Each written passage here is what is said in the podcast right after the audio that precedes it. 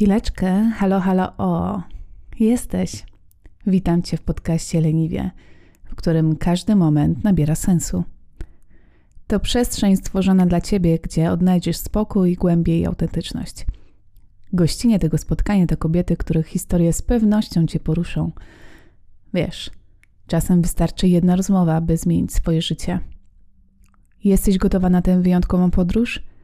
Bo to właśnie tutaj i teraz rozpoczyna się Twoje leniwie. Cześć, dzień dobry. Witamy e, Ciebie, Was w podcaście Leniwie.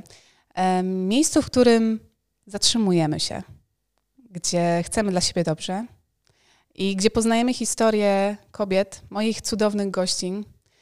E, historie, które mm, inspirują, które zatrzymują, które zmuszają do tego, żeby chwilę pomyśleć i poczuć, co jest dla mnie ważne, gdzie chcę być um, i co chcę też w życiu e, tworzyć, dać od siebie.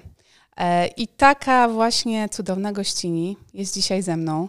E, przedstawi się na pewno absolutnie najlepiej. Aniu, oddaję Ci głos. Proszę powiedz, jak się czujesz? Z czym dzisiaj do nas przychodzisz i o czym będzie teraz mowa? No, ja na wstępie chciałam Ci bardzo podziękować za zaproszenie, bo e, to jest ogromny zaszczyt być w, kręgu kobiet, które Ty masz wokół siebie, bo naprawdę niesamowite, niesamowite osoby dzięki Tobie poznałam. Mm, dziękuję Ci, Aniu. Jesteś w tym kręgu. No, e, słuchaj, no jestem wokalistką tak naprawdę od, od dziecka. to jest y, droga, która pojawiła się w moim życiu sama, tak naprawdę. E, i, i droga, którą podążam. E, oprócz tego jestem grafikiem komputerowym, mam firmę. E, prowadzę mm, ją sama. jestem tak naprawdę dla siebie i szefem, i, i pracownikiem. Sama jestem dla siebie też menadżerem. Wiesz, ogarniam występy wszelkiego rodzaju. Mam, mam ogromny wachlarz muzyków wokół siebie w bardzo różnych gatunkach muzycznych, ponieważ jestem bardzo eklektyczna. E, I mm, tak naprawdę, mm, no właśnie ten freelance, który, który wybrałam, wiesz, ta droga taka, taka wolna, to jest dokładnie to, co chciałam robić i tak naprawdę właśnie jestem sobie szczęśliwym człowiekiem, który robi to, co chciał robić. A jak się zaczęła Twoja przygoda z muzyką? Gdzie to się zaczęło? Od, od dziecka? Y, tak, to się zaczęło w podstawówce, miałam wtedy 8 lat i zapisałam się do zespołu dziecięco-młodzieżowego. Ja pochodzę z Józefowa, w którym ty teraz mieszkasz. To prawda. Piękne um, miejsce. Więc um, tam miałam takiego super nauczyciela muzyki, który, który żył pasją do muzyki i chciał się nią dzielić. I założył po prostu zespół dziecięco-młodzieżowy. I, I, ja się do niego zapisałam jako taka mała dziewczynka, poszłam i powiedziałam, że ja chcę śpiewać. I tak się zaczęła moja droga. Kiedy poczułaś, że śpiew to jest to, co chcesz robić w życiu? No ja myślę, że od razu. Wiesz, to było coś, co to było takie kliknięcie. Czyli mała Ania? Mała Ania i ona nagle zaczęła śpiewać i, i to już jest do dziś. Wiesz, śpiew jest niesamowity, bo to jest terapia, to jest medytacja, to jest uwalnianie wszelkich emocji, to jest e, świat, w którym żyjesz. E, to jest, e, wiesz, ja zamykam oczy, zaczynam śpiewać i przenoszę się po prostu do krainy moich marzeń. I ja tam jestem. A to, jeśli mogę tym swoim śpiewem podzielić się z kimś jeszcze i zaprosić go do tego świata, to to, to, to jest przepiękne, bo mogę się tym podzielić i dać coś od siebie i no i tak to wygląda cały czas. Jaka to była droga dla ciebie w tym, w tym zawodowym świecie? Co spotyka wokalistkę, artystkę, kiedy chce żyć z tego, co kocha? Wiesz, jak zadzwoniłaś do mnie, żebym tutaj wystąp wystąpiła u ciebie w tym programie, mm, to przyszła do mnie taka myśl, z którą nosiłam się już parę lat, e, że chciałabym wyjść z szafy i opowiedzieć ludziom e, o troszeczkę innej historii. Um, właśnie jak dostajesz jakąś pasję od życia i dostajesz talent, bo uważam, że ja po prostu dostałam od Boga niesamowity talent. Um, ale tak naprawdę dostajesz jeszcze plecak od urodzenia, po prostu, który musisz nieść. I te dwie rzeczy bardzo często, kiedy się zazębiały, one potrafiły nieustannie um, utrudniać mi tę drogę. Um, I no to jest ten moment. to jest ten moment, kiedy chciałabym to powiedzieć. Urodziłam się jako osoba niepełnosprawna e, z wadą wrodzoną no, stopy. To tak jakoś dziwnie się nazywa końsko-szpotawa. E, jako małe dziecko przeszłam wiele operacji, nieustanne rehabilitacje, nieustanne jeżdżenie do szpitala, masaże, mm, noszenie ortopedycznych butów z szynami. E, I tak naprawdę to wszystko było właśnie tym plecakiem, który dostałam na dzień dobry. Mm, to też spowodowało, że e, byłam osobą, która zawsze czuła, że jest inna i osobą, która zawsze czuła, że nie mogę zrobić wszystkiego. Tak jak wiesz, każdy taki zwykły człowiek, który ma dwie ręce i dwie nogi i po prostu e, po prostu żyje i idzie do przodu. I jako mały dzieciak kompletnie nie zdawałam sobie sprawy z tego, że jest ze mną coś nie tak, że coś mi przeszkadza. Ale tak naprawdę, kiedy zaczęłam dorastać, no, świat jest bardzo czasami okrutny i po prostu pokazuje ci, jaki jest. Patrząc na ciebie, Ania, nie pomyślałabym, poznając cię, nie pomyślałabym, że nosisz ze sobą taką historię. Wiesz, ja bardzo skrzętnie to ukrywałam. I naprawdę przez całe moje życie robiłam wszystko, żeby nikt o tym nie wiedział. I żeby też e, nie obarczać swoich dookoła ludzi, wiesz, znajomych, e, jakby e, czymś, co nie jest pozytywne po prostu. Bo jest to bardzo trudne. I, I tak jak właśnie rozmawiałyśmy i tak pomyślałam sobie, że bardzo bym chciała, żeby ta rozmowa przyniosła efekt. E, przede wszystkim e, może znajdzie się jakaś osoba, która ma podobnie i może właśnie, nie wiem, straciła siły do walki. Może wiesz, może, może kogoś to zainspiruje, może komuś to pomoże, może, może ta moja droga, którą odbyłam, będzie jakimś drogowskazem. Może, nie wiem, ktoś zadzwoni do mnie i powie: Słuchaj, czy mogłabyś mi poradzić, nie wiem, do kogo się zwrócić albo co zrobić? Wiesz, jakby jestem otwarta na wszelkie, na wszelkie kontakty, jakby i, i wiesz, i pomoc. Może, może komuś to właśnie pomoże. Dlatego, że wiesz, spotykamy się też tutaj, żeby mówić o kobiecości.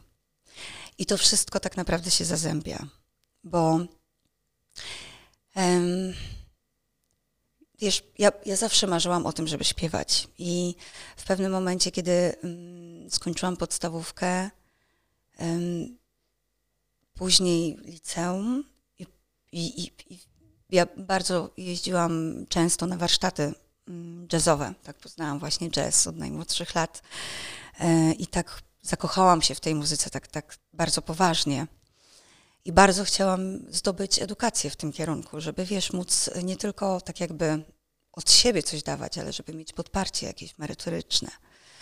No i pierwszym, pierwszym jakby takim zetknięciem się z rzeczywistością było to, że nie przyjęli mnie do, do szkoły muzycznej, dlatego że były tam zajęcia baletowe. I ja nie mogłam zrozumieć tego, jak to jest możliwe, co śpiew ma wspólnego z nogą. Wiesz, to było coś, co było bardzo dla mnie trudne do zaakceptowania. Ale ja, ja mam jakąś taką siłę w sobie, że, że no to nie. Że nie pogodzisz się z tym. To ja wejdę innymi drzwiami, wiesz. A ile miałaś wtedy lat? Mm, myślę, że 19. Jakie to było uczucie dla dziewiętnastolatki, coś takiego usłyszeć? Czy świat wtedy stał... No zawalił się. Zawalił się tak naprawdę. Wiesz, to jest ten moment, kiedy wybierasz, co chcesz robić w życiu. Gdzie są twoje marzenia też. Gdzie są moje marzenia i gdzie chcesz tak naprawdę iść. I jeśli okazuje się, że tu nie wejdziesz, no to szukasz. Wiesz, ja poszłam wtedy na, na studia protetyki. Wow. I skończyłam je. Mm, I nie no, fajnie było, ale, ale wiesz, jakby kompletnie nie, nie rezonowało to ze mną. Kolejnym realnym światem było to, że jak zaczęłam występować, to tak naprawdę trzeba było się ubrać na scenę. I wrócę tutaj jeszcze, nawiążę do tematu kobiecości. E, ponieważ e, nie dane mi było nosić sukienek, butów, e, nie wiem, balerinek, japonek, wiesz, jak, wtedy takich nie było, ale nie dane mi było istnieć w świecie dziewczyn, wiesz, tych młodych dziewczynek, które zaczynają być kobietami, które zaczynają się stroić, zaczynają, wiesz, no nie okłamujmy się, buty to jest ten atrybut kobiety. Ja niestety zostałam tego pozbawiona, ponieważ jedyne jak, buty, jakie mogłam nosić, to były sznurowate buty za, za kostkę. E, ja mam po prostu pokiereszowaną całą nogę, mam całą nogę w bliznach, ja mam 27 szwów na śródstopiu. Wiesz, to są, to są rzeczy, które powodują, że w momencie, kiedy wchodzisz w świat dziewczyn, które chcą się stroić i wyglądać ładnie, nagle okazuje się, że nie możesz tego zrobić. No i też pewnie dlatego moja kobiecość została kompletnie mm, jakby zatrzymana w momencie dorastania. I ja świetnie znalazłam sobie świat męski jako mój. Chciałam się podpytać, jak, tak. jaki świat w takim razie był twój wtedy? Tak, no wiesz, ja jeszcze mam dwóch braci, więc to też na pewno jest Wprowadzili cię w swoje tematy. E, tak, tak, wprowadzili mnie w świat męski. Natomiast ja też świetnie czułam się wśród mężczyzn. Wiesz, ja do 25 roku życia praktycznie się nie malowałam, nie stroiłam. Ja się nie ubiera, ja ubierałam się w męskie ciuchy, byłam chłopczycą, wiesz. Ja latałam po drzewach, e, nie wiem, budowałam szałasy.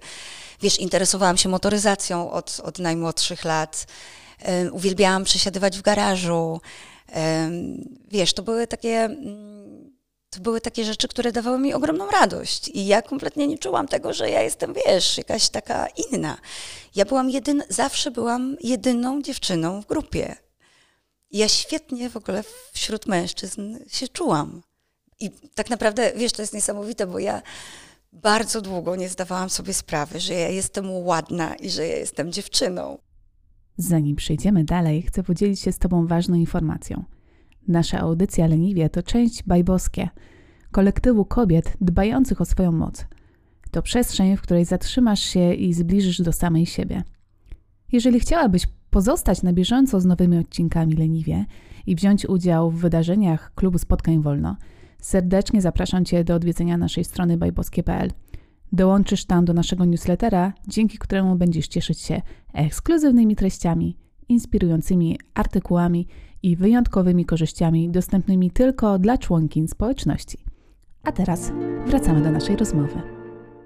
No totalnie. Więc jakby to jest, to jest niewiarygodne. I jeszcze cały czas będąc poś pośród mężczyzn. Tak, nie? tak. Ja, wiesz, ja, ja po prostu absolutnie nie wiedziałam o tym. Wiesz, ja patrzyłam w lustro i y, wiesz, był pewien moment, kiedy ja Y, miałam y, krótkie włosy, chodziłam ubrana jak skate w takich bardzo obszernych ciuchach, jeździłam na rolkach jak szalona, byłam też, wiesz, jedyna dziewczyna w grupie, miałam czapkę z daszkiem, wiesz, tam odkręconą do tyłu. W pewnym momencie się okazało, że słuchaj, dziewczyny mnie podrywały, bo myślały, że jestem ślicznym chłopakiem.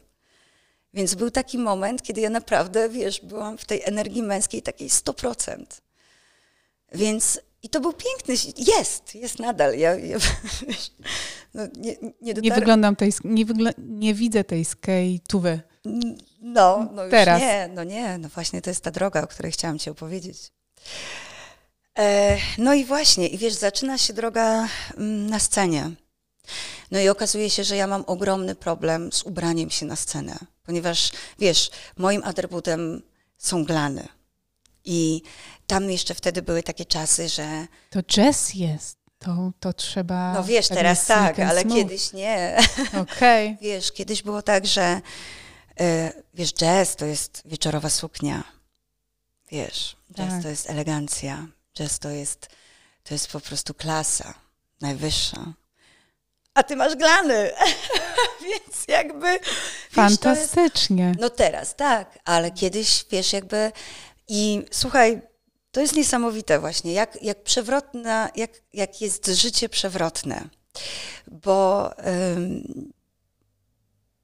jaką ja drogę muzyczną sobie znalazłam? Ja miałam glany, tak? I te glany były pewnym moment, wiesz, były pewnym jakby narzuconym kierunkiem, w jaką stronę ja mam iść. No i nagle okazało się, że oczywiście śpiewałam sobie jazz, ale śpiewałam już też muzykę klubową. Jakby ja byłam, wiesz, w kilku odłamach, ja byłam wszędzie, tak naprawdę. Byłam wszędzie z bardzo różną, różnymi gatunkami muzycznymi. I ukochałam sobie muzykę rockową, ponieważ ja mogłam być silną, męską kobietą, rockmenką w tych glanach. I ja byłam sobą w stu procentach. Wiesz, ja się wydzierałam na tej scenie i byłam ubrana tak, jak chciałam być ubrana, tak jak, wiesz, jak, jak mogłam być, może właśnie, jak mogłam być ubrana i że to wszystko pasowało. Tam odnalazłaś gdzieś swoją kobietę? Czułaś, czułaś się mocna? Czułaś się silna? E, Czy to był wciąż jakiś, wiesz, nie, jakiś ultimatum? Wiesz, jak patrzę na to z perspektywy czasu, to, czasu, to absolutnie nie byłam tam kobietą. E, natomiast to, co dawało mi siłę, wiesz, muzyka rockowa jest bardzo mocną muzyką. I słuchaj, i to była moja największa terapia, z którą się zmierzyłam jako osoba niepełnosprawna. I teraz powiem rzeczy, jeśli wiem, że są do tej pory ludzie przy mnie, moi fani z tamtych czasów, ja mam z nimi kontakt. I teraz tak naprawdę wytłumaczę im, e, o czym był pewien utwór. E, napisałam utwór Błąd. I tam bardzo, bardzo e, byłam wtedy ja. To był ogromny krzyk. Wiesz, ja, ja śpiewałam o tym, czy mam błąd, czy może mam usterkę. Bo usterka to jest coś, co można usunąć. A błąd to jest coś, co jest po prostu i już nic nie może z tym zrobić. I utwór Błąd jest o mojej niepełnosprawności. I dokładnie w momencie, kiedy śpiewałam ten utwór, ja powiem jak było, ja po prostu wyżygiwałam swój ból i cierpienie. I to mi dawało po prostu jakąś siłę. Teraz tak naprawdę, wiesz, pomyślałam sobie, ja was przepraszam, że was tym, e, znaczy tych ludzi, którzy słuchali tej muzy, że przepraszam, że was ob, jakby hmm, że wam przekazywałam tę energię, tego cierpienia. Ale może komuś to tak naprawdę pomogło. Wiesz, to jest niesamowite, bo e, bardzo zmieniło moje życie, moje nastawienie do, do muzyki słowa Kasi Nowickiej, Nowiki, która kiedyś powiedziała, wiesz, ludzie nie chcą słuchać o cierpieniu, bólu. Ludzie wolą słuchać o rzeczach pozytywnych. I ona mi to powiedziała ze dwa, trzy lata temu. Ja bardzo to wzięłam do siebie, wiesz, jakby faktycznie, znaczy wiesz, jak jest mi źle, to faktycznie, wiesz, uwielbiam utwory smutne, takie, które mogłabym się z nimi połączyć, ale tak naprawdę bardzo chciałabym wyjść z tego mroku.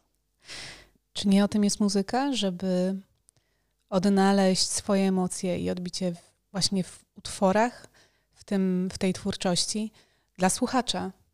Myślę, że tak. Znaczy, na pewno, na pewno płyta plan była. Yy, bardzo szczera i bardzo osobista.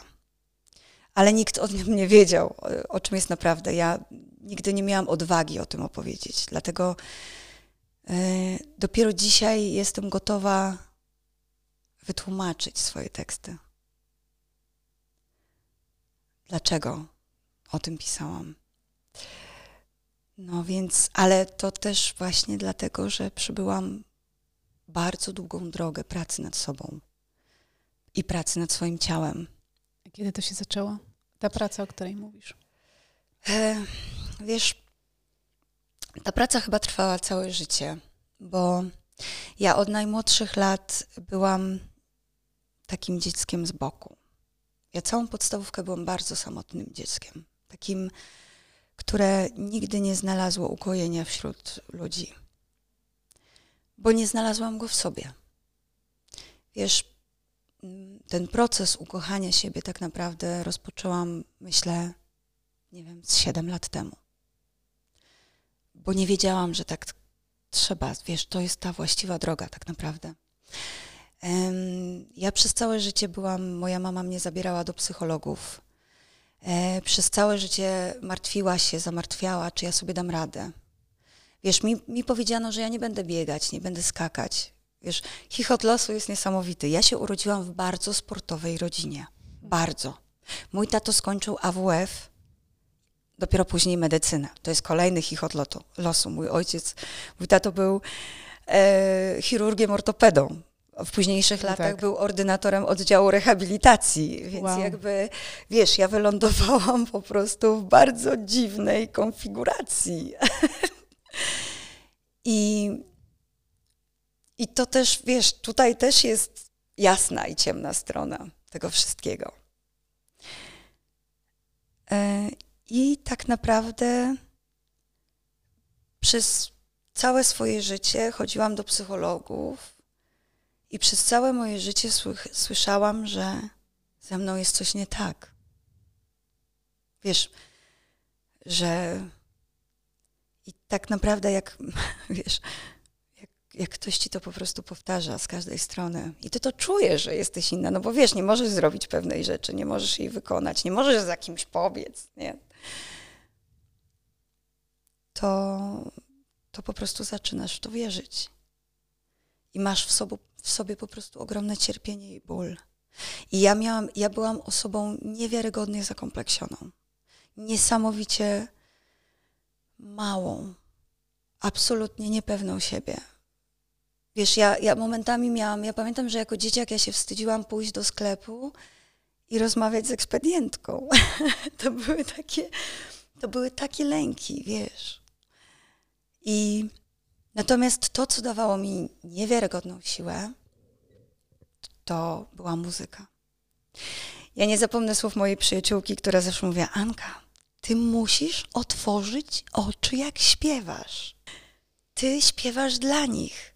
A ja miałam w sobie tak ogromny lęk, że przez lata, mając, będąc właśnie, wiesz, ja byłam w gronie osób, które współtworzyły muzykę klubową w Polsce. Ja byłam jedną z niewielu live-aktowych wokalistek, które śpiewały improwizację. Um, wiesz, ja, ja otrzymałam niewiarygodny dar, bo ja tu mam totalną zdolność śpiewania, wiesz, puścisz mi muzyczkę, a ja ci dosłownie, wiesz, jestem w stanie wysypać z rękawa milion melodii, milion pomysłów. I nagle się okazało, że mam niewiarygodny dar, e, ale ja się boję stać na scenie. Więc co ja robiłam? Zamykałam oczy, wchodziłam do tego mojego świata, i po prostu i w ten sposób byłam w stanie dać ludziom to, co miałam w sercu. I dawałam całą, całą siebie. I wiesz, ja jestem do tej pory wokalistką live-aktową. To się nigdy nie skończyło, to się zaczęło i to trwa cały czas. Jest oczywiście w mniejszym stopniu, bo, taki, bo jest inne zapotrzebowanie na muzykę klubową.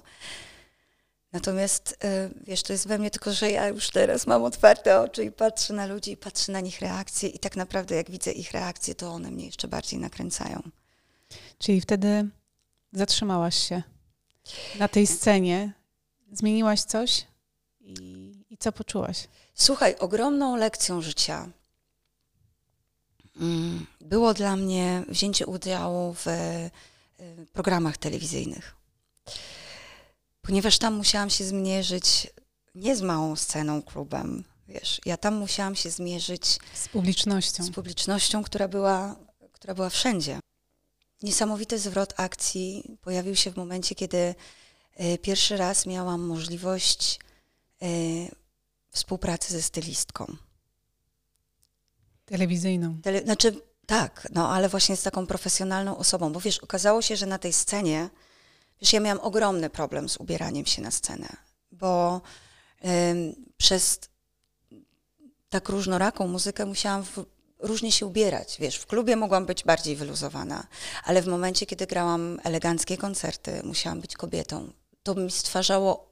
Ja, wiesz, ja po nocach nie, nie spałam. Ja nie wiedziałam, co zrobić. Ja nie wiedziałam, w jaki sposób. Jak to mam zrobić, żeby stanąć na tej scenie i być piękną, bo ja nigdy nie poczułam, że jestem piękna i że jestem kobietą.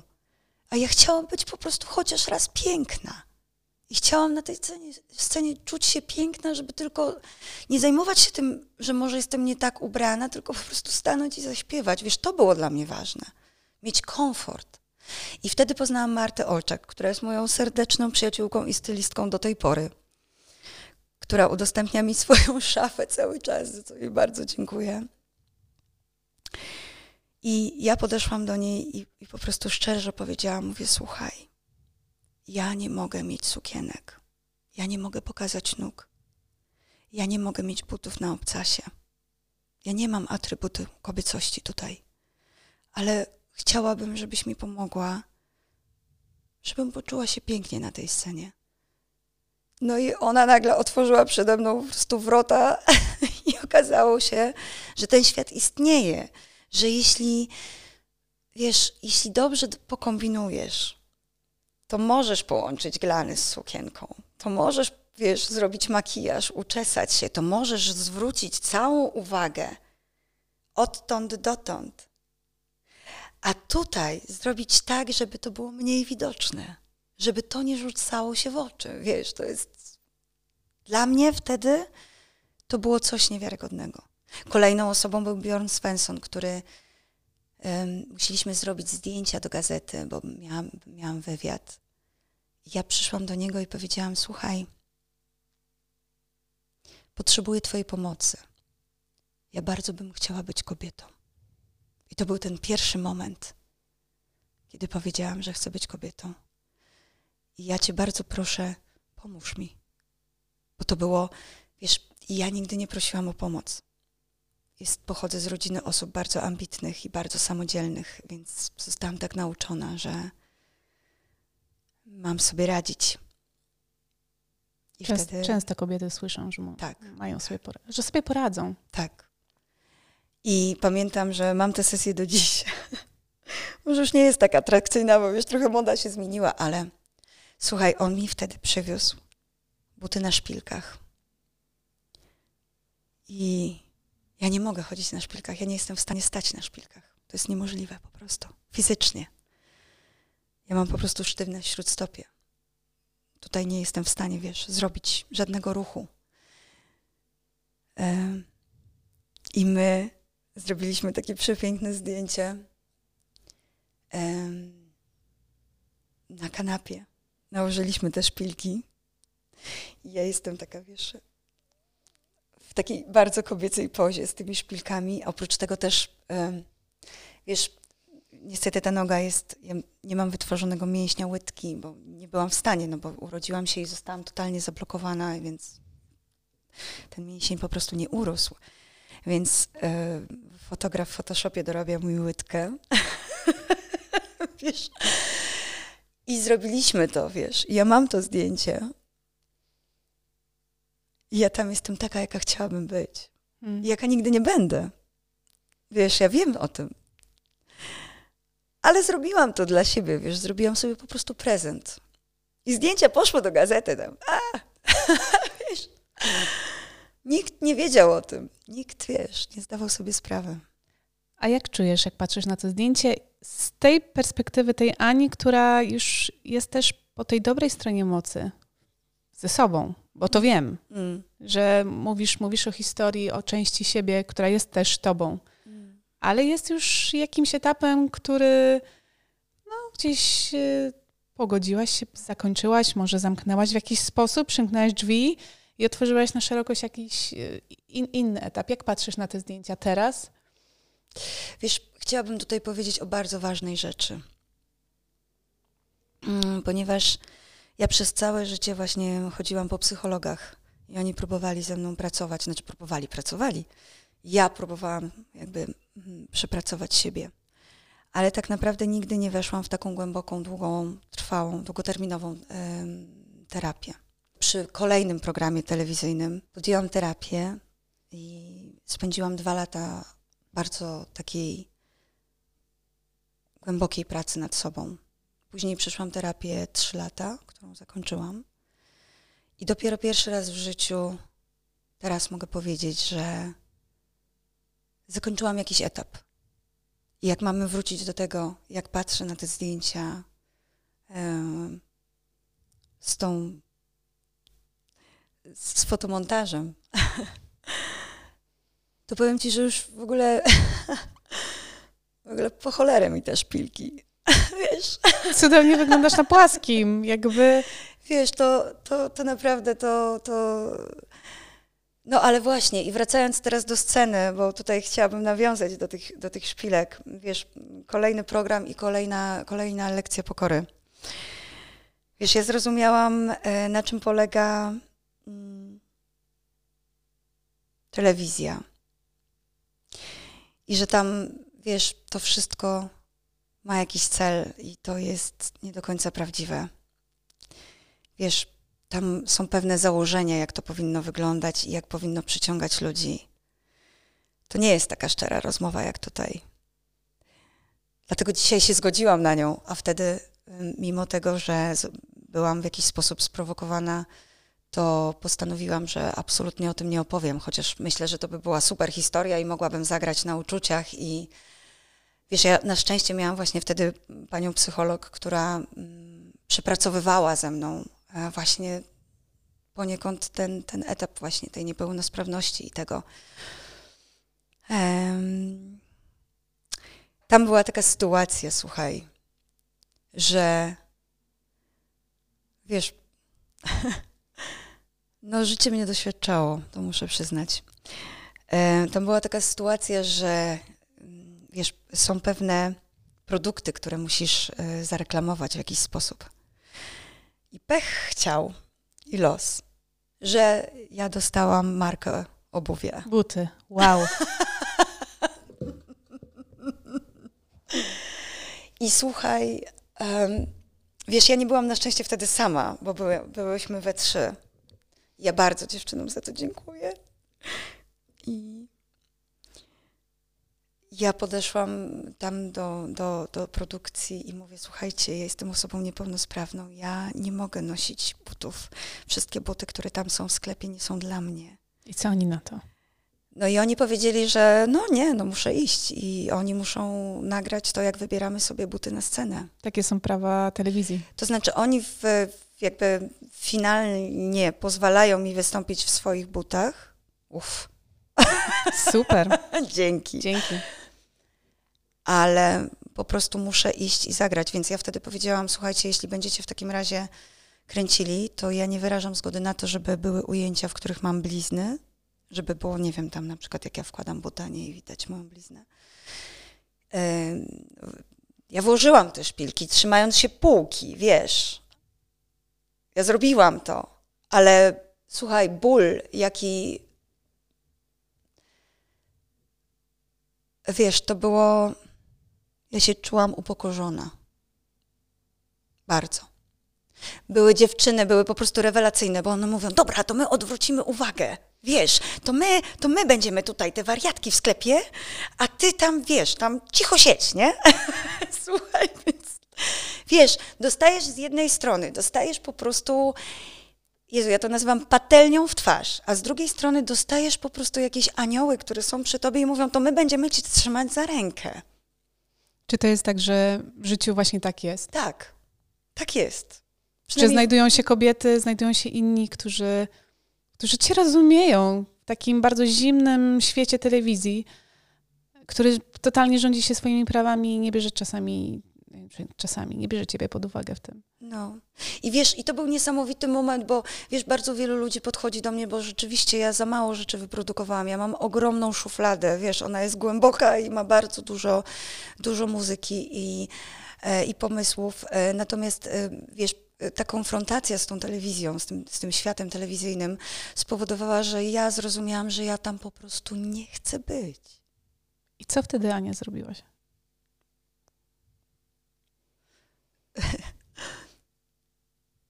No, powiem ci, że y, to był jeszcze moment taki. Wiesz, y, to był moment, kiedy po prostu właściwie zawalił mi się świat. Mhm. To był moment, kiedy ja zaczęłam. Mm, ja wtedy, okej, okay, ja właśnie wtedy byłam w tej pierwszej terapii I dziękuję Panu Bogu za to. Słuchaj, ja muszę to powiedzieć, bo, bo to. Słuchaj, ja siedziałam u pani terapeutki, pamiętam. I rozmawiałam z nią, ja mówię, jak ja mam się zachować? A ona do mnie wtedy powiedziała: Pani Janiu, telewizja to telewizja. Te rzeczy już zostaną z panią. Jeśli coś pani powie, to to już zostanie przypięta łatka. To pani należy decyzja, czy pani chce. Ja powiedziałam nie, ja chcę, żeby mnie ludzie usłyszeli, jak śpiewam, a nie, że jestem biedna. Niepełnosprawna. Niepełnosprawna. I pamiętam, że ja sobie wyobrażałam tę akcję, że w tym sklepie podchodzę do butów, biorę takie czerwone szpilki, o których zawsze marzyłam i mówię: Ojej, jakie piękne! Jakie piękne! Tak bardzo chciałabym w nich wystąpić i nigdy nie będę mogła. Wiesz, to było po prostu. Ja naprawdę chciałam to zrobić. Wiesz, bardzo chciałam to wykrzyczeć. Ale wtedy tak naprawdę położyłam uszy po sobie, schowałam się do swojej małej skorupki i się wycofałam. Bo pomyślałam sobie, że nie mam na tyle siły. Nie jestem gotowa na to, żeby, żeby po prostu to ponieść ze sobą. I wtedy tak naprawdę się wycofałam, i wtedy nastąpił mój cały świat tak naprawdę legł w gruzach. Wiesz, mi rozpadł się mój zespół plan. To był mój dom, to było moje marzenie. Wiesz, ja widziałam siebie za 20 lat na tej scenie z nimi. To była moja rodzina, wiesz, to, to, było, to było spełnienie moich marzeń. Mieć przy sobie ludzi, z którymi po prostu nie tylko grasz, ale też się przyjaźnisz, przeżywasz, wiesz, jesteś w tym. I tak naprawdę nagle to się wszystko zawaliło i runął mi ten świat. I ja w, wtedy zaczęłam szukać pomocy y, właśnie u kolejnych jakichś specjalistów. Ale tak naprawdę nikt, by, nikt nie był w stanie mi pomóc. Wiesz, no myślę, wiesz, że byłam w stanie depresji i trafiłam kiedyś do psychiatry. On mi mówi, czy psychologa, i, nie, do psychologa, i on mi mówi, słuchaj, no to tutaj musi pani, musi pani pójść do, do psychiatry, on pani da leki. E, a ja mówię, ale po co mi leki? Niech mi pan wytłumaczy, dlaczego mój zespół zachował się tak, a nie inaczej i ten, moja rodzina się rozpadła. Ja chcę, żeby pan mi to wytłumaczył, a nie dawał mi leki. Ja chcę to zrozumieć. Przyszło zrozumienie? Oczywiście, ale nie, wiesz, to, znaczy, wiesz, to zrozumienie przyszło dopiero niedawno, tak naprawdę. I to, co się wydarzyło, to tak naprawdę to, to był ogromny, bardzo długi proces tego wszystkiego. Wiesz, kolejna terapia ym, trwała trzy lata i tak naprawdę gdyby nie ona, to, to nie byłoby mnie tutaj. Nie rozmawiałabym z tobą, nie mówiłabym o tych swoich tajnych, sekretnych historiach.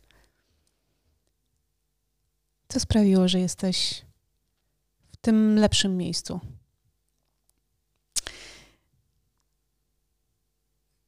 A może to coś sprawia to codziennie? Wiesz co, tak naprawdę ten trzyletni proces, wiesz, to się mówi, to by było trzy lata, wiesz, tydzień w tydzień, wiesz, jedna godzinka tygodniowa, to nie jest jedna godzinka tygodniowa. Ja pracowałam ze sobą przez te całe trzy lata, dlatego że podpierałam się też literatur, literaturą, podpierałam się podcastami, podpierałam się rozmowami, podpierałam się wszelkimi możliw, możliwymi, możliwymi sposobami docierania do siebie. Wiesz, zaczęłam chodzić na warsztaty, pojawiła się praca ze świadomością. Wiesz, to było niesamowite, że kiedy zawalił mi się świat, nagle poznałam Y, poznałam osoby, które zaczęły pracować ze świadomością, i nagle zostało mi wytłumaczone, dlaczego ja byłam taka dziwna. Wiesz, ja jestem osobą wysoko wrażliwą. I ostatnio nawet słyszałam taką cudowną wypowiedź. To jest wspaniałe, że wiesz, osoby wysoko wrażliwe, to co? No to one co? Są jakieś odmienne, nienormalne? Nie, one po prostu czują bardziej. Słuchaj, jak ja kocham, to ja kocham pełną paletą barw, jaskrawości, pas, pasteli, wszystkiego po prostu, wiesz. To widać po tobie, Ania. wiesz, jak, jak, ale jak płaczę i jest, jest mi smutno, to mi pęka serce. Wiesz, tam, tam się robią blizny, to wszystko jest rozharatane. Ale to, wiesz, ja po prostu odczuwam życie tak niewiarygodnie intensywnie, że to jest, no to jest niesamowite. Ale Jestem zmienił... w kosmosie, wiesz. Zmienił ci się punkt widzenia? Wiesz, bardzo.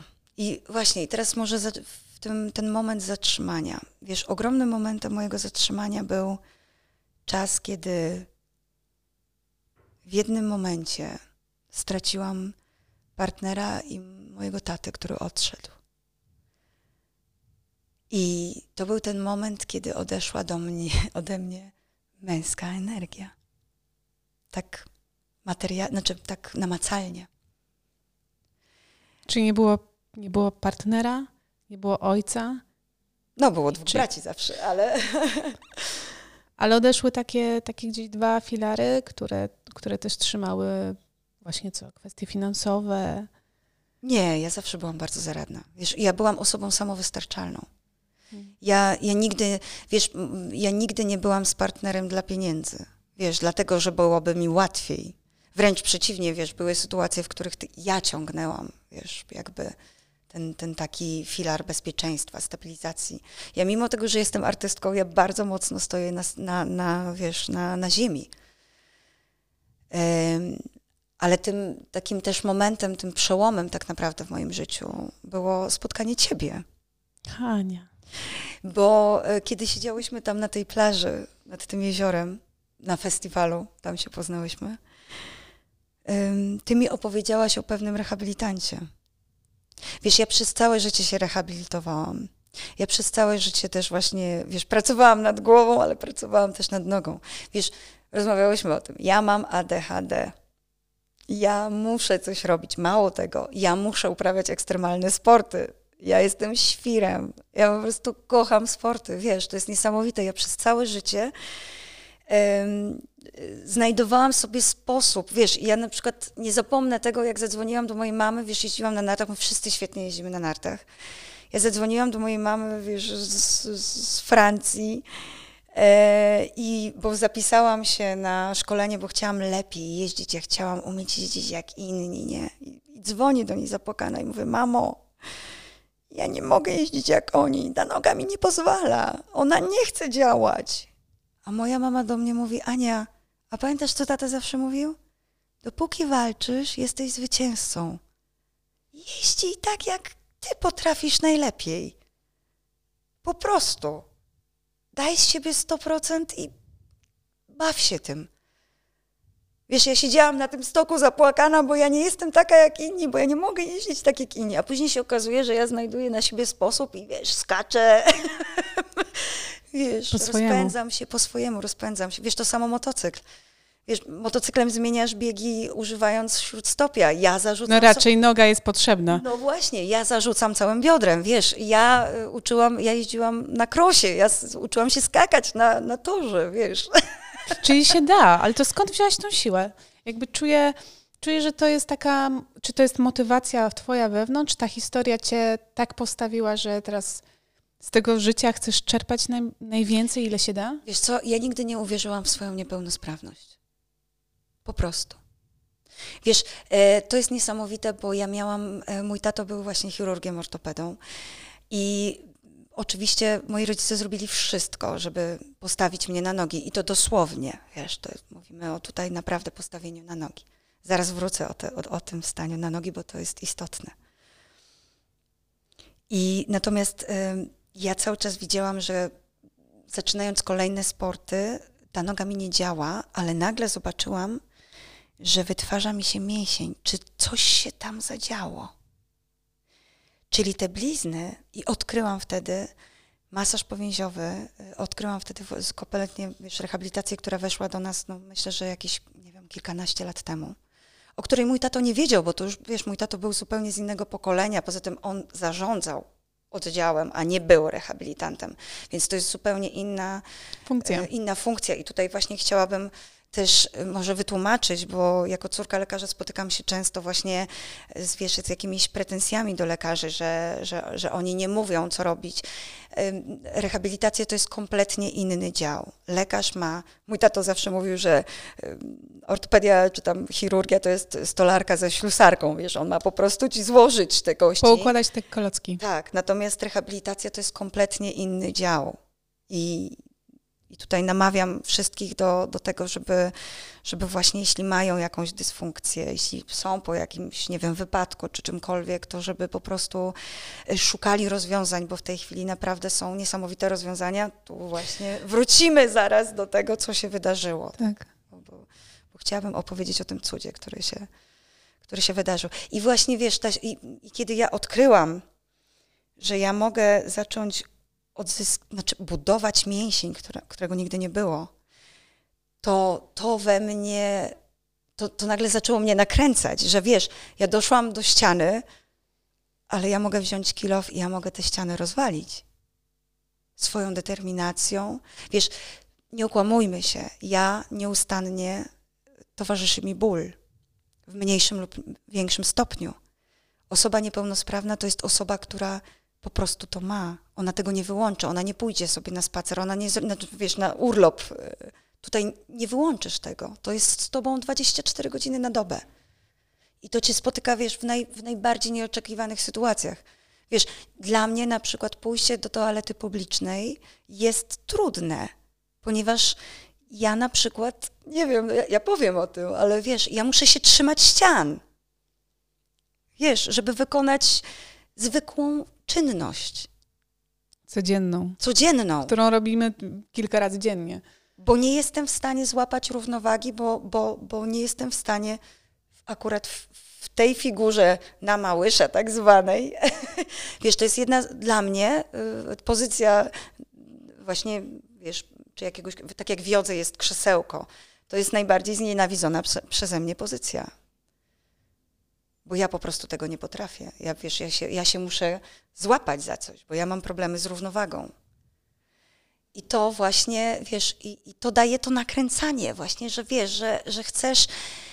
Chcesz mieć kontrolę też. Tak. Zacząć, ja, zacząć mieć kontrolę nad tym, co się z tobą dzieje. Wiesz, to jest, wiesz, powiem po prostu w skrócie, ja chcę żyć. Dajcie mi żyć normalnie. Wiesz, a co ciebie postawiło? No właśnie postawił mnie Damian e, na nogi. To było, to było niesamowite, bo ja już myślałam, że doszłam do kolejnej ściany. Jakby wiesz, odkrywałam te kolejne rehabilitacje, masaże, e, kolejne ćwiczenia w domu, bo, bo, bo tak, jak najbardziej. I nagle natrafiłam po prostu na człowieka, ja nazywam dotykanioła, jego dłonie to jest dotykanioła ponieważ on zaprzeczył wszystkiemu temu, całej medycynie, z którą miałam styczność, a jestem bardzo blisko, bo ja naprawdę bardzo dobrze znam swoje ciało i Weszłeś głęboko bardzo w temat. Wiesz, ja jako dzieciak uwielbiałam oglądać y, książki z budowy ciała, bo mój tato miał encyklopedię i ja po prostu tam się zanurzałam w to i uwielbiałam, wiesz, patrzeć na kości, na mięśnie, na ścięgna. I w ogóle u mnie w domu też się o tym bardzo dużo rozmawiało, bo jakby to był, wiesz, mój brat też jest y, chirurgiem ortopedą i my bardzo często rozmawialiśmy po prostu o różnego rodzaju rzeczach jako o pasji. Wiesz, to jest pasja. Więc e, no i nagle przychodzi właśnie taka Ola do mojego życia i mówi mi, że była u pewnego rehabilitanta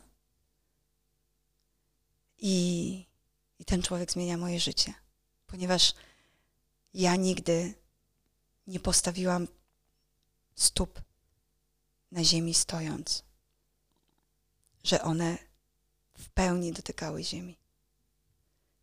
I przeszłam drogę, która była procesem ustawiania moich wszystkich kości. Wiesz, grawitacja, pion, to wszystko. Dla mnie, wiesz, dla mnie to są wręcz obliczenia matematyczne. Jak ja mam stanąć, jak ja mam się, jak, jaka ma być moja pozycja. Wiesz, ja Damiana się pytałam, yy, Damian, gdzie jest mój pion? W jakim miejscu ja stoję.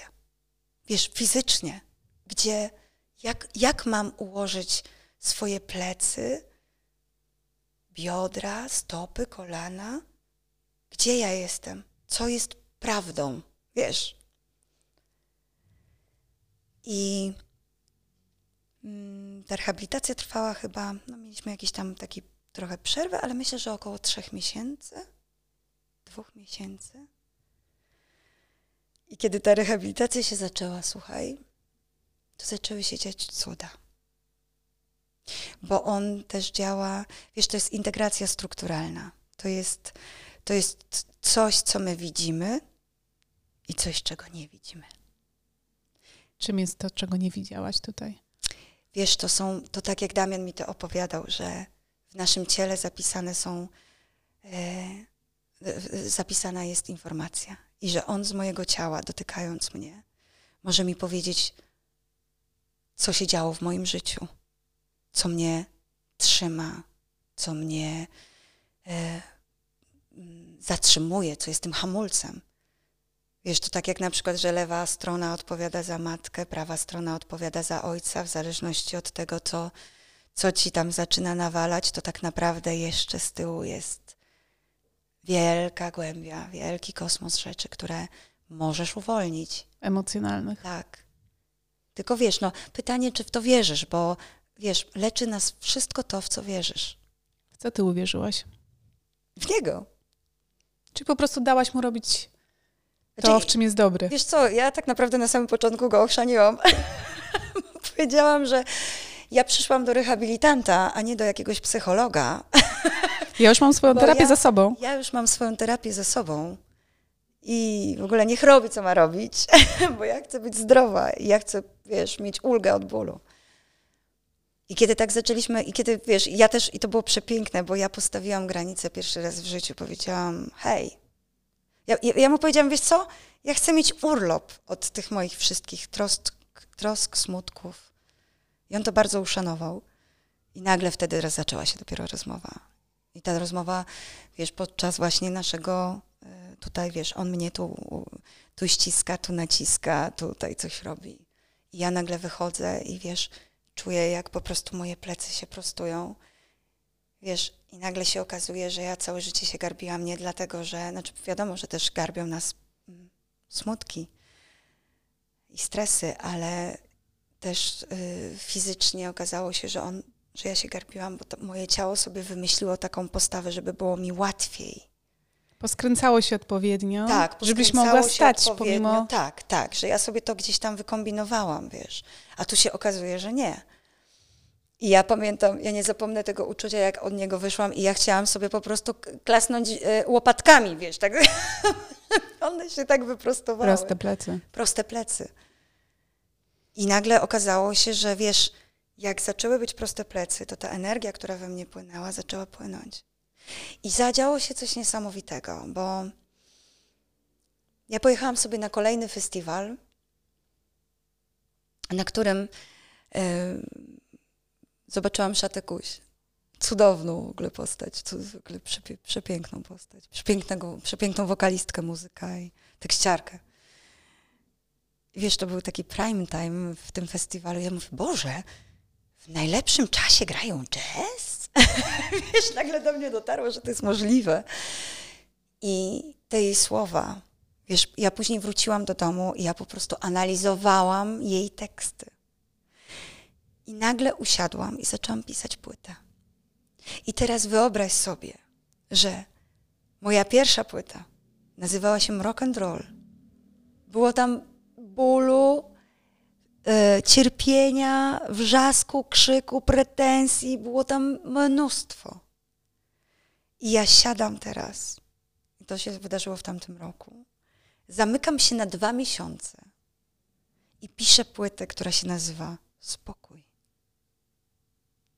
I nagle okazuje się, że ta cała rehabilitacja powoduje, że ja pierwszy raz w życiu mam kontakt z ziemią, bo nagle okazuje się, że on postawił mi nogę na ziemi. I ja staję na tej trawie. Pierwszy raz w życiu. I nagle czuję, jak po prostu zaczyna moje ciało zasysać energię z ziemi. Pierwszy raz. Wiesz? I ja zrozumiałam wtedy, dlaczego tak długo nie mogłam poczuć tej mocy. A gdybyś miała teraz dziewczynom, które szukają tej mocy, powiedzieć coś na koniec, jedno zdanie, co to by było? Wiesz, ja chciałabym tatę zacytować. Dopóki walczysz, jesteś zwycięzcą. Czego ci życzyć, Ania? Spokoju. Um, najbardziej. Wiesz, ja odkryłam, ja pierwszy raz w życiu odkryłam, czym jest spokój, czym jest akceptacja siebie. Ja kocham całe swoje ciało, wiesz.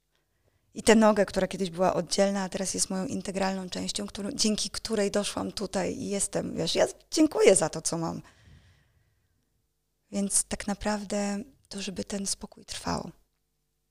Dzięki, że byłaś z nami.